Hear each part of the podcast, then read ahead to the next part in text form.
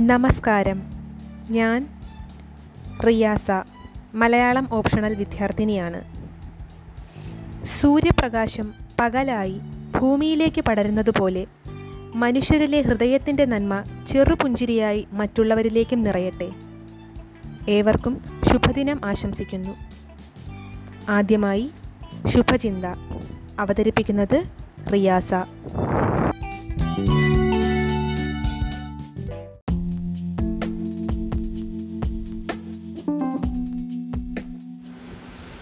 ശുഭചിന്ത താഴ്ന്ന നിലത്തെ നീരോടു അവിടെ ദൈവം തുണയേകൂ.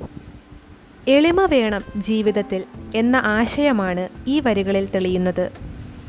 താഴ്ന്ന ലളിത ജീവിതം നയിക്കുന്ന ആളുകൾക്ക് പരാജയം സംഭവിച്ചാലും വേദന അധികം ഉണ്ടാകില്ല. മറിച്ച് ഉയർന്നു നിൽക്കുന്ന ആഡംബരപ്രിയർക്ക് പരാജയം കടുത്ത വേദന നൽകുന്നു. എല്ലാവരോടും എളിമയോടെ പെരുമാറുക. സ്വന്തം പ്രാധാന്യം നൽകുന്നതിനു പകരം മറ്റുള്ളവർക്ക് പ്രാധാന്യം നൽകി സഹായങ്ങൾ നൽകി ജീവിക്കുക. അങ്ങനെയുള്ളവരെയാണ് ദൈവം അനുഗ്രഹിക്കുന്നത്.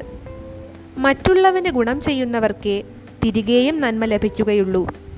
ദലൈലാമ പറഞ്ഞിട്ടുണ്ട് ഒരാൾ തന്റെ മനസ്സിൽ ആത്മസമാധാനവും എളിമയും സൂക്ഷിക്കുക. അങ്ങനെയുള്ളവരെ പ്രശ്നങ്ങൾ അലട്ടില്ല. അവർക്ക് എന്തും നേരിടാനുള്ള ശക്തിയുണ്ട്. അതിനാൽ എളിമയും സ്നേഹവും സമാധാനവും നിറഞ്ഞ മനസ്സുകൾക്ക് ദൈവം ശക്തിയേകുന്നു. ഏവർക്കും നല്ല ദിനം ആശംസിക്കുന്നു.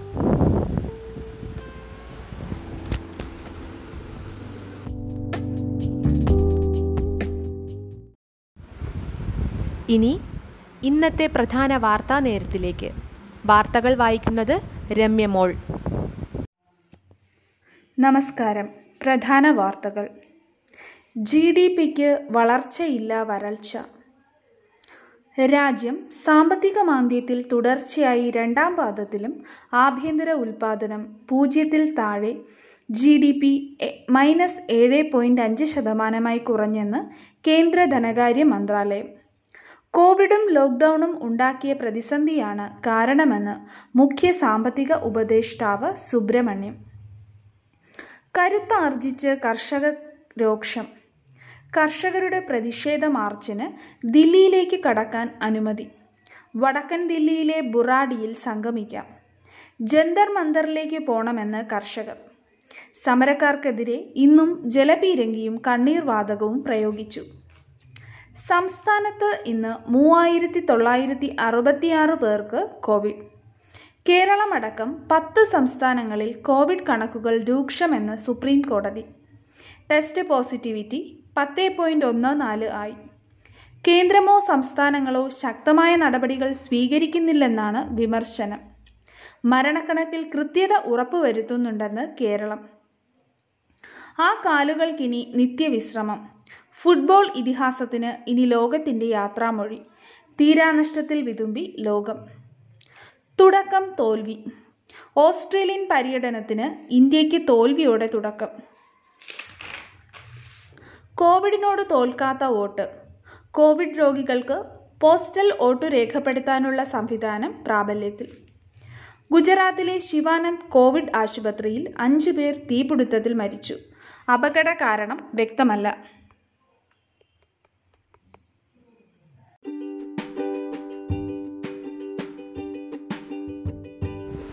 ആദ്യമായി ഗപ്പി എന്ന മലയാളം ചലച്ചിത്രത്തിലെ ഒരു ഗാനമാണ്. വിഷ്ണു വിജയ് സംഗീത സംവിധാനം നിർവഹിച്ചിരിക്കുന്നു.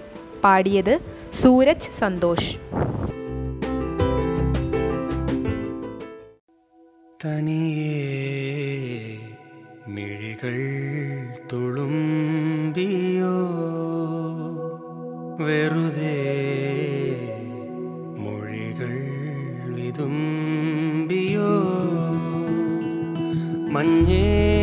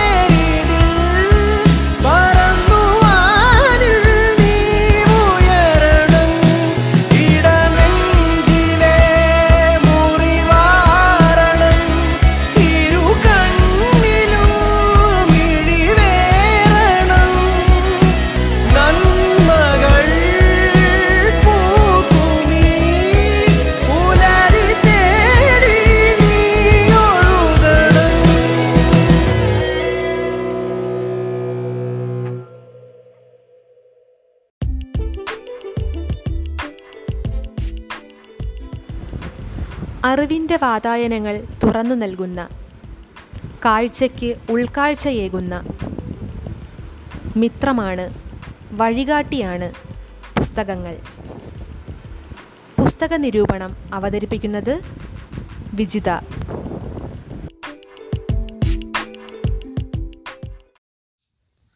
നമസ്കാരം. മലയാള സിനിമാ ലോകത്ത് ഏറ്റവും പുതുതായി ചിത്രീകരിച്ച ജീവിത കഥയാണ് ആടുജീവിതം. ഈ ചിത്രത്തിന് ആധാരമായിരിക്കുന്നത് ചെറുകഥാകൃത്ത് നോവലിസ്റ്റ് എന്നീ നിലകളിൽ വ്യക്തിമുദ്ര പതിപ്പിച്ച ആധുനിക സാഹിത്യകാരന്മാരിൽ ശ്രദ്ധേയനായ ബെന്യാമിന്റെ ആടുജീവിതം എന്ന നോവൽ തന്നെയാണ്. സാഹിത്യ സാഹിത്യലോകത്ത് വളരെ ചർച്ചാവിഷയമായ ഈ പ്രവാസി മലയാളിയുടെ ജീവിത കഥയെപ്പോലെ ആവിഷ്കാര മികവിൽ വ്യത്യസ്തതയും ആശയ സ്വീകരണത്തിൽ നൂതനവുമായ മറ്റൊരു സാഹിത്യകൃതി മലയാളത്തിൽ അന്ന് വരെ ഉണ്ടായിട്ടില്ല. കേരള സാഹിത്യ അക്കാദമി അവാർഡ് നേടിയ ഈ കൃതി പല ഭാഷകളിലേക്കും വിവർത്തനം ചെയ്തിട്ടുമുണ്ട്. നമ്മുടെയെല്ലാം മനസ്സിൽ തിളങ്ങുന്ന കുപ്പായവും നാസികയെ സുഖിപ്പിക്കുന്ന അത്തറിന്റെ മണവുമുള്ള ഒരു പത്രാസുകാരന്റെ ചിത്രമാണ് ഗൾഫുകാരന് എന്നാൽ മരുഭൂമിയുടെ ചൂടുമണലിൽ കിടന്ന് കഷ്ടപ്പെടുന്ന ഒരു മനുഷ്യജീവിതത്തെ നമുക്ക് മുൻപിൽ എത്തിക്കാൻ കഴിഞ്ഞതിൽ ആടുജീവിതം നൂറ് ശതമാനവും വിജയം നേടിയിട്ടുണ്ട്. ബത്തയിലെ പോലീസ് സ്റ്റേഷന് മുന്നിൽ നിൽക്കുന്ന നജീബിനെ നാം ആദ്യം കാണുമ്പോൾ അയാൾ കടന്നുപോകുന്ന സഹനത്തിന്റെ കണ്ണൽപ്പാടുകളൊന്നും അറിയാൻ നമുക്കാവുന്നില്ല. ജീവിതത്തിലെ നല്ലൊരു ശതമാനവും ആട്ടിൻ പറ്റത്തിലെ വെറും ഒരു ആടായ അയാൾ മാറി. എല്ലാ മലയാളികളെയും പോലെ സമ്പാദിക്കാനായി ഗൾഫിലെത്തിയ നജീമും ഹക്കീമും ജീവിതത്തിൽ ജീവിതമെന്ന സമ്പാദ്യത്തെ നഷ്ടപ്പെടുത്തുകയായിരുന്നു. അവർക്കത് നഷ്ടപ്പെടുകയായിരുന്നു. ആദ്യ കാഴ്ചയിൽ ബോംബെ എനിക്ക് ആകാംക്ഷയായിരുന്നു. റിയാദ് അത്ഭുതവും. നജീബിന്റെ ഈ വാക്കുകൾക്ക് മാത്രമേ സുഖമുള്ളൂ. ജീവിതത്തിന് അതില്ലായിരുന്നു. തങ്ങളുടെ രക്ഷകനാണ് അർബാബ് എന്ന് അവർ വിശ്വസിച്ചു. എന്നാൽ മരുഭൂമിയുടെ തീവ്രതയിൽ അല്പം വെള്ളമെടുത്തതിന് അർബാബ് നൽകിയ ശിക്ഷയോടെ അർബാബ് എന്നാൽ ക്രൂരതയാണ് അർത്ഥമെന്ന് അയാൾ മനസ്സിലാക്കുന്നു. തനിക്ക് മുമ്പ് അവിടെ ഉണ്ടായിരുന്ന ഭീകരരൂപിയെ ഓടിപ്പോയതിന് കിട്ടിയ ശിക്ഷ കടുത്തതായിരുന്നു. ദിനകൃത്യങ്ങൾ ചെയ്യാൻ പോലും അനുവാദമില്ലായിരുന്നു.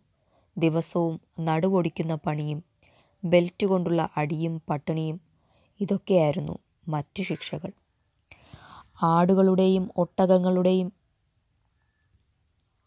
ശുശ്രൂഷയ്ക്ക് ശേഷം അവ അവയുടെ ചവിട്ടും തൊഴിയും അത് കഴിഞ്ഞ് കിട്ടുന്ന കുറച്ച് ആശ്വാസ നിമിഷങ്ങൾ. ഇതൊക്കെ ഒരു മനുഷ്യനും അനുഭവിച്ചിട്ടുണ്ടാകില്ല. ആദ്യമായി ഒരാടിന്റെ പ്രസവത്തിന് സാക്ഷ്യം വഹിക്കുകയും ചെയ്തു നജീബ്. അത് തന്റെ ഭാര്യയുടെ പ്രസവവുമായി ചേർത്ത് ചിന്തിക്കുകയും ആ ആട്ടിൻകുട്ടിക്ക് നബീൽ എന്ന് പേരിടുകയും ചെയ്തു. പിന്നെ ആടുകളുമായി ചെലവിടുന്ന പല കാര്യങ്ങളും ആടുകൾക്ക് വേണ്ടി തല്ലുകൊണ്ടതും ഒരു മുട്ടൻ തനിക്ക് പകരം മരിച്ചു വീണതുമൊക്കെ നജീബ് പറയുന്നുണ്ട്.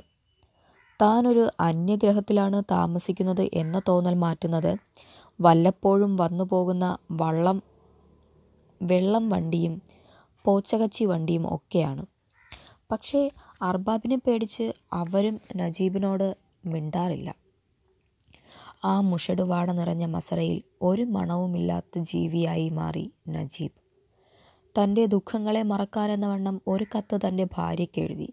അത് ഭാര്യയുടെ കയ്യിലെത്തില്ല എന്നറിഞ്ഞിട്ടും ഒരു പ്രവാസിയുടെ ചടങ്ങ് തീർക്കും വിധം സ്വപ്നങ്ങളാണ് എഴുതി പിടിപ്പിച്ചത് എങ്കിലും സത്യങ്ങളോർത്ത് വിങ്ങുകയായിരുന്നു നജീബ്. ആ മരുഭൂമിയിൽ ആദ്യമായി മഴ പൊഴിഞ്ഞ ദിവസം ആനന്ദത്തോടെ തുള്ളിച്ചാടിയെങ്കിലും അയാൾക്ക് നനയാൻ കഴിഞ്ഞില്ല.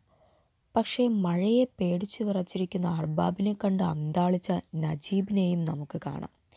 മനുഷ്യത്വം നിറഞ്ഞ മനസ്സിന്റെ ഉടമയെ കാണാൻ കഴിയുന്ന നിമിഷമായിരുന്നു അടുത്തത്. അർബാബിന്റെ തോക്ക് കയ്യിൽ കിട്ടിയിട്ടും ആ ഭീരുവിനെ നജീബ് വെറുതെ വിടുന്നു. പിന്നെ ഹക്കീമിനെ കാണുന്നു. ഒരിക്കലും മനസ്സിലാക്കാൻ പറ്റാത്ത തരത്തിൽ ശരീരവും ശരീരം മാറിക്കഴിഞ്ഞിരുന്നു. കണ്ടുമുട്ടിയെങ്കിലും അവർക്ക് പ്രത്യേകിച്ചൊന്നും അന്നത്തെ ദിവസം മിണ്ടാനായില്ല. ഒരു ദിവസം രക്ഷപ്പെടാൻ ശ്രമിച്ചപ്പോൾ തനിക്ക് പകരം ഒരാട് മരുഭൂമിയിൽ വീ മരിച്ചു വീഴുകയും പിന്നാലെ കഴു കടുത്ത ശിക്ഷകൾ നജീബിന് നേരിടേണ്ടി വരികയും ചെയ്തു. കെട്ടിയിട്ടടിച്ചപ്പോൾ ശരീരം പൊട്ടി ചോര വാഴ്ന്നു വാർന്നൊഴുകി. വിഷപ്പടക്കാൻ ആടുകളുടെ ഗോതമ്പ് വരെ കഴിച്ചു. പിന്നെ ദാഹമടക്കാൻ ആടുകളെ ആടുകളുടെ തൊട്ടിയിൽ നിന്ന് വെള്ളം കുടിച്ചു. തുടർന്ന് തന്റെ കയ്യിലേക്ക് പിറന്നു വീണ ആ ആട്ടിൻകുട്ടി നബീൽ അതും ചത്തു. സ്വന്തം പുത്രനെ പോലെ താൻ സ്നേഹിച്ച ആടിന്റെ മരണത്തിനും സാക്ഷിയായി. അങ്ങനെ ധാരാളം ജനനവും മരണവും കണ്ടു നജീബ്. തന്നേക്കാൾ വൃത്തിയുള്ളവയാണ് മസറയിലെ ആടുകൾ എന്ന് നജീബ് പറയുന്നുണ്ട്. കാരണം ജട പിടിച്ച മുടിയും ശരീരമാകിയ രോമങ്ങളും അഴുക്കും പൊടിയും പേനും ചൊള്ളും ഒക്കെയായി ഒരു വിചിത്ര ജീവിയായിരുന്നു നജീബ്. ഹക്കിമിനെ കാണാനുള്ള ആഗ്രഹം ഓരോ ദിവസവും കൂടുന്നുണ്ടായിരുന്നു. അർബാബുമാർ കണ്ടാൽ പിന്നെ തീർന്നത് തന്നെ. നജീബിന്റെ അർബാബിനേക്കാൾ ഭീകരനായിരുന്നു ഹക്കീമിന്റെ അർബാബ്. മുഖത്ത് ചൂടുവെള്ളം ഒഴിക്കുക മൂട് മുടി വലിച്ച് പിഴുതു കളയുക ആസനത്തിൽ കമ്പ് കുത്തി കയറ്റുക നെഞ്ചത്ത് തൊഴിക്കുക കാടിവെള്ളത്തിൽ തല പിടിച്ച് മുക്കുക. തുടങ്ങിയവയായിരുന്നു ആ അർബാബിന്റെ വിനോദങ്ങൾ. ഈ കഷ്ടതകളിൽ നിന്നും രക്ഷപ്പെടാൻ ഏറെ ആഗ്രഹിച്ചു നജീമും ഹക്കീമും. ഒരു ദിവസം മേച്ചിലിനിടയിൽ കൊമ്പ് കോർത്ത ആടുകളെ അർബാബ് തോക്കുകൊണ്ട് ഒച്ചയുണ്ടാക്കി വിരട്ടിയപ്പോൾ അതിലൊരെണ്ണം തെറിച്ചു വീണ സ്ഥലത്ത് ഞെട്ടിപ്പിക്കുന്ന കാഴ്ചയായിരുന്നു നജീബ് കണ്ടത്. ഒരു ജീർണിച്ച മനുഷ്യ കൈപ്പത്തി. മണൽത്തരികളെ നീക്കിയപ്പോൾ അത് പൂർണ മനുഷ്യന്റെ അസ്ഥികൂടം കണ്ടു. അത് താൻ വന്നതിന്റെ മൂന്നാം നാൾ ഓടിപ്പോയ ഭീകരരൂപിയുടേതാണ് എന്ന് നജീബ് മനസ്സിലാക്കി. അർബാബിന്റെ കാലിൽ പിടിച്ച് സ്വന്തം ജീവനായി യാചിച്ചു. അർബാബിന് യാതൊന്നും മനസ്സിലായില്ല. വികാരങ്ങളില്ലാത്ത ഒരു യന്ത്രമായി നജീബ് ആ മസറയിൽ കഴിഞ്ഞുകൂടുകയായിരുന്നു. പക്ഷെ വീണ്ടും തന്റെ മനസ്സിൽ ഈ നരകത്തിൽ നിന്നും രക്ഷപ്പെടണമെന്ന ചിന്ത കോരിയിട്ടത് ഹക്കീം തന്നെയായിരുന്നു. അവന്റെ മസറയിൽ പുതുതായി വന്ന ഇബ്രഹീം ഖാദിരിക്ക് അവിടം പരിചയമുണ്ടായിരുന്നു. അങ്ങനെ അവസരം ഒത്തുവന്നപ്പോൾ അവർ മൂവരും കൂടി ഓട്ടം തുടങ്ങി. ജീവിതത്തിലേക്ക് തിരിച്ചു വരാൻ കഴിയാതെ ഹക്കീം ആ യാത്രയ്ക്കൊടുവിൽ മരിക്കുന്നു. വിശപ്പും ദാഹവും കൊണ്ട് മരിച്ച ഹക്കീമിനെ ഇന്നും സ്മരിക്കുകയാണ് നജീബ് ഒപ്പം വായനക്കാരും. ഇബ്രാഹിം നൽകിയ ധൈര്യവുമായി ജീവിക്കാനുള്ള ആശയുമായി നജീബ് യാത്ര തുടർന്ന് ഒരു മരുപ്പച്ച കണ്ടെത്തി. അവിടുന്ന് കുടിച്ചും കഴിച്ചും വിശ്രമിച്ചും ഒരു സുപ്രഭാതത്തിൽ വഴി കണ്ടുപിടിക്കാൻ പോയ ഇബ്രാഹിമിനെ കാണാതാകുന്നു. നജീബ് ഒറ്റയ്ക്കായി. എന്നാൽ മനസ്സിന്റെ പ്രേരണ കൊണ്ട് തളർന്നു തളരാതെ നടന്നു നടന്ന് റോഡിലെത്തി. പല വണ്ടിക്കും കൈകാണിച്ചു ഒടുവിൽ ഒരാളുടെ സഹായത്താൽ നഗരമധ്യേ എത്തുന്നു. ഒരു പ്രദേശത്തെ ജനങ്ങളെല്ലാം വിചിത്രജീവിയെ കാണും വിധം നജീബിനെ നോക്കുകയാണ്. മലബാർ റെസ്റ്റോറന്റ് എന്ന് മലയാളത്തിൽ എഴുതിയ ബോർഡ് കണ്ടപ്പോൾ നജീബ് അവിടേക്ക് തിരിഞ്ഞു. ക്ഷീണം കൊണ്ടും കുഴഞ്ഞു വീഴുകയായിരുന്നു നജീബ്. എന്നാൽ ബോധം വീണപ്പോൾ ഒരുപാട് ഒരുപാട് പേരോട് നന്ദി നൽകാൻ അയാൾ കടപ്പെട്ടിരുന്നു. തന്നെ ഒരു മനുഷ്യനായി തിരിച്ചു കൊണ്ടുവന്ന കുഞ്ഞിക്ക. പിന്നീട് തന്റെ കഴിഞ്ഞ മൂന്ന് വർഷവും രണ്ട് നാല് മാസവും ഒൻപത് ദിവസവും എങ്ങനെയായിരുന്നു എന്ന് പറഞ്ഞ് അയാൾ തന്റെ ഓർമ്മകൾ ചികഞ്ഞെടുത്തു. പിന്നീട് എങ്ങനെയൊക്കെ ഓർത്തെടുത്ത് തന്റെ വീട്ടിലേക്കുള്ള നമ്പർ അയാൾ ഒപ്പിച്ചു. സൈനുവിനോട് സംസാരിക്കുന്നു. പിന്നെ നജീബിനെ സമാധാനിപ്പിക്കുകയും സഹായിക്കുകയും ചെയ്തത് കുഞ്ഞിക്കയാണ്. എന്നാൽ നാട്ടിലെത്താൻ അവിടുത്തെ പോലീസിന് പിടികൊടുക്കണം. അങ്ങനെ ഹമീദ് എന്ന് പറയുന്ന ഒരു മലയാളിയും നജീബും പോലീസിന് പിടികൊടുക്കുന്നു. അങ്ങനെയാണ് അറബി പരേഡിനായി കാത്തുനിൽക്കുന്ന നജീബിനെ നോവലിന്റെ ആദ്യം നമ്മൾ കാണുന്നത്. വീണ്ടും മസറയിലേക്ക് പോകുമെന്ന ഒരവസ്ഥയിലേക്ക് നജീബ് എത്തുന്നു. പക്ഷേ ആ അർബാബ് നജീബിനെ അറിയാത്ത പോലെ പിൻവാങ്ങി പോകുകയാണ് പിന്നീടാണ് അതിന്റെ കാരണം മനസ്സിലായത്. താൻ ആ അർബാബിന്റെ വിസക്കാരനായിരുന്നില്ല. മറ്റാർക്കോ പകരം ഇത്രയും കാലം മരിച്ചു ജീവിച്ചു. പിറ്റേന്ന് എംബസി ജീവനക്കാർ നജീബിന്റെ പേര് വായിച്ച് ഫ്രീ ഔട്ട് പാസ് ലഭിച്ച് താനും നാട്ടിലേക്ക് മടങ്ങുമെന്ന സന്തോഷത്തിലായിരുന്നു നജീബ്. വിലങ്ങണിഞ്ഞ എൺപത് ആടുകളെപ്പോലെ ഒരു മസറയിലേക്ക് ആട്ടിത്തെളിച്ച് കൊണ്ടുപോകുന്ന പ്രതീതിയോടെ കൂട്ടത്തിൽ ഒരാടായി നജീബും വിമാനം കയറുകയാണ്. വെറും ഒരു ആടുജീവിതം. നജീമും ഹക്കീമും മരുഭൂമിയിൽ മരിച്ചു വീണ എല്ലാ ആത്മാക്കൾക്കും ഈ നോവൽ ബെന്യാമിൻ സമർപ്പിക്കുമ്പോൾ അനുഭവ തീവ്രമായ ഒരു പ്രമേയം ഉൾക്കൊള്ളിക്കാൻ അദ്ദേഹത്തിന് കഴിഞ്ഞിരിക്കുന്നു എന്ന് നാം മനസ്സിലാക്കണം. നാം അനുഭവിക്കാത്ത ജീവിത ജീവിതങ്ങളെല്ലാം നമുക്ക് വെറും കെട്ടുകഥകളായി മാത്രം ഒതുങ്ങുമ്പോൾ യഥാർത്ഥ ജീവിതത്തെ ബെന്യാമിൻ ചൂണ്ടിക്കാട്ടുന്നുണ്ട്. എത്രയോ കാണാപ്പുറങ്ങളാണ് ഇനിയും ഇതിൽ ഒളിഞ്ഞിരിക്കുന്നത്. ഇത് വെറും കഥയല്ല ജീവിതമാണ്. ആടുജീവിതം. നന്ദി.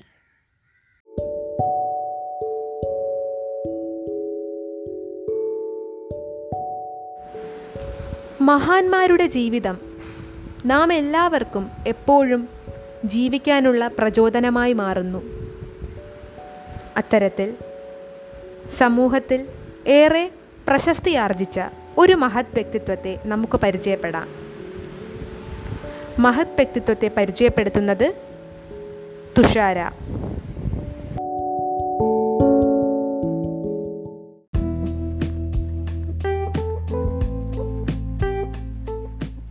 നമസ്കാരം.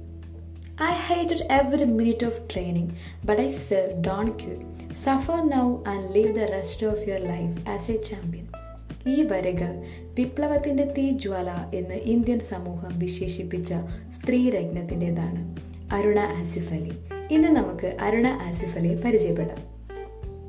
ക്വിറ്റ് ഇന്ത്യ സമരത്തിന്റെ ഭാഗമായി മുംബൈയിലെ ഗോവാലിയ ടാങ്ക് മൈതാനത്തിൽ തടിച്ചുകൂടിയ ജനങ്ങളോട് പിരിഞ്ഞു പോകാൻ പട്ടാളക്കാർ ആജ്ഞാപിച്ചു.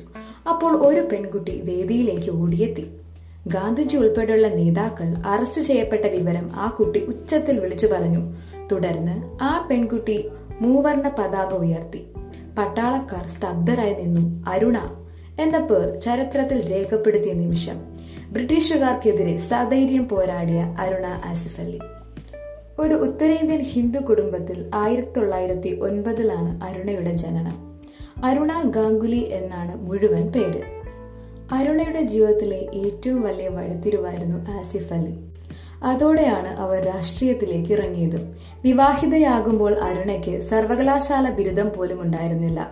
എന്നാൽ തീവ്രമായ വായനയിലൂടെ രാഷ്ട്രീയം ധനതത്വം മാർക്സിസം എന്നിവയിലൊക്കെ അരുണ ആഴത്തിലുള്ള അറിവ് നേടി. ആസിഫ് അലി അരുണയ്ക്ക് വിജ്ഞാന സമ്പാദനത്തിന് വഴികാട്ടിയായി അധികം വൈകാതെ മഹാത്മാഗാന്ധി അബ്ദുൽ കലാം ആസാദ് തുടങ്ങിയവർ അരുണയുടെ പ്രിയപ്പെട്ട നേതാക്കളായി. ആയിരത്തി തൊള്ളായിരത്തി അൻപത്തി എട്ടിൽ അരുണ ആസിഫ് അലി ഡൽഹിയിലെ ആദ്യ മേയറായി തിരഞ്ഞെടുക്കപ്പെട്ടിരുന്നു. അടുത്ത വർഷവും ആ പദവിയിലെത്തിയെങ്കിലും അവർ രാജിവെച്ചൊഴിഞ്ഞു. പിന്നീട് വിശ്രമ ജീവിതം നയിച്ച ആ മഹതി ആയിരത്തി തൊള്ളായിരത്തി തൊണ്ണൂറ്റി ആറിൽ അന്തരിച്ചു. അതിന് നാൽപ്പത്തിമൂന്ന് വർഷം മുമ്പേ ആയിരത്തി തൊള്ളായിരത്തി അൻപത്തി മൂന്നിൽ ആസിഫ് അലി ഈ ലോകത്തോട് വിടവാങ്ങിയിരുന്നു. ആയിരത്തി തൊള്ളായിരത്തി തൊണ്ണൂറ്റി ഏഴിൽ രാഷ്ട്രം മരണാനന്തര ബഹുമതിയായി ഭാരതരത്ന നൽകി അരുണ ആസിഫ് അലി ആദരിച്ചു. അതുകൂടാതെ നിരവധി അവാർഡുകൾ അരുണ ആസിഫ് അലിക്ക് ലഭിച്ചിട്ടുണ്ട്. ആയിരത്തി തൊള്ളായിരത്തി അറുപത്തിനാലിൽ ലെനിൻ സമാധാന സമ്മാനം ലഭിച്ചു. ആയിരത്തി തൊള്ളായിരത്തി എഴുപത്തി അഞ്ചിൽ Jawaharlal Nehru award for international understanding Aruna Asaf അലിക്കായിരുന്നു. ആയിരത്തി തൊള്ളായിരത്തി തൊണ്ണൂറ്റി രണ്ടിൽ രാഷ്ട്രം പത്മവിഭൂഷണം നൽകുകയുണ്ടായി. ആയിരത്തി തൊള്ളായിരത്തി തൊണ്ണൂറ്റി എട്ടിൽ അരുണ ആസിഫലിയുടെ ചിത്രമുള്ള തപാൽ സ്റ്റാമ്പ് ഇന്ത്യൻ പുറത്തിറക്കി. ലോകം മുഴുവൻ ആദരിക്കുന്ന ഈ സ്ത്രീ വ്യക്തിത്വത്തെ നമിച്ചുകൊണ്ട് നന്ദി.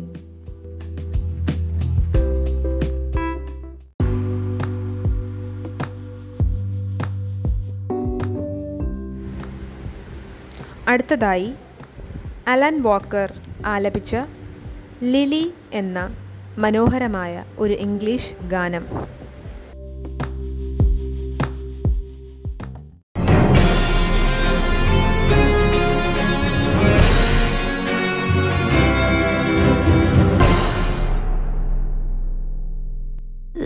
Was a little girl, afraid of the big white world. She grew up within her castle walls.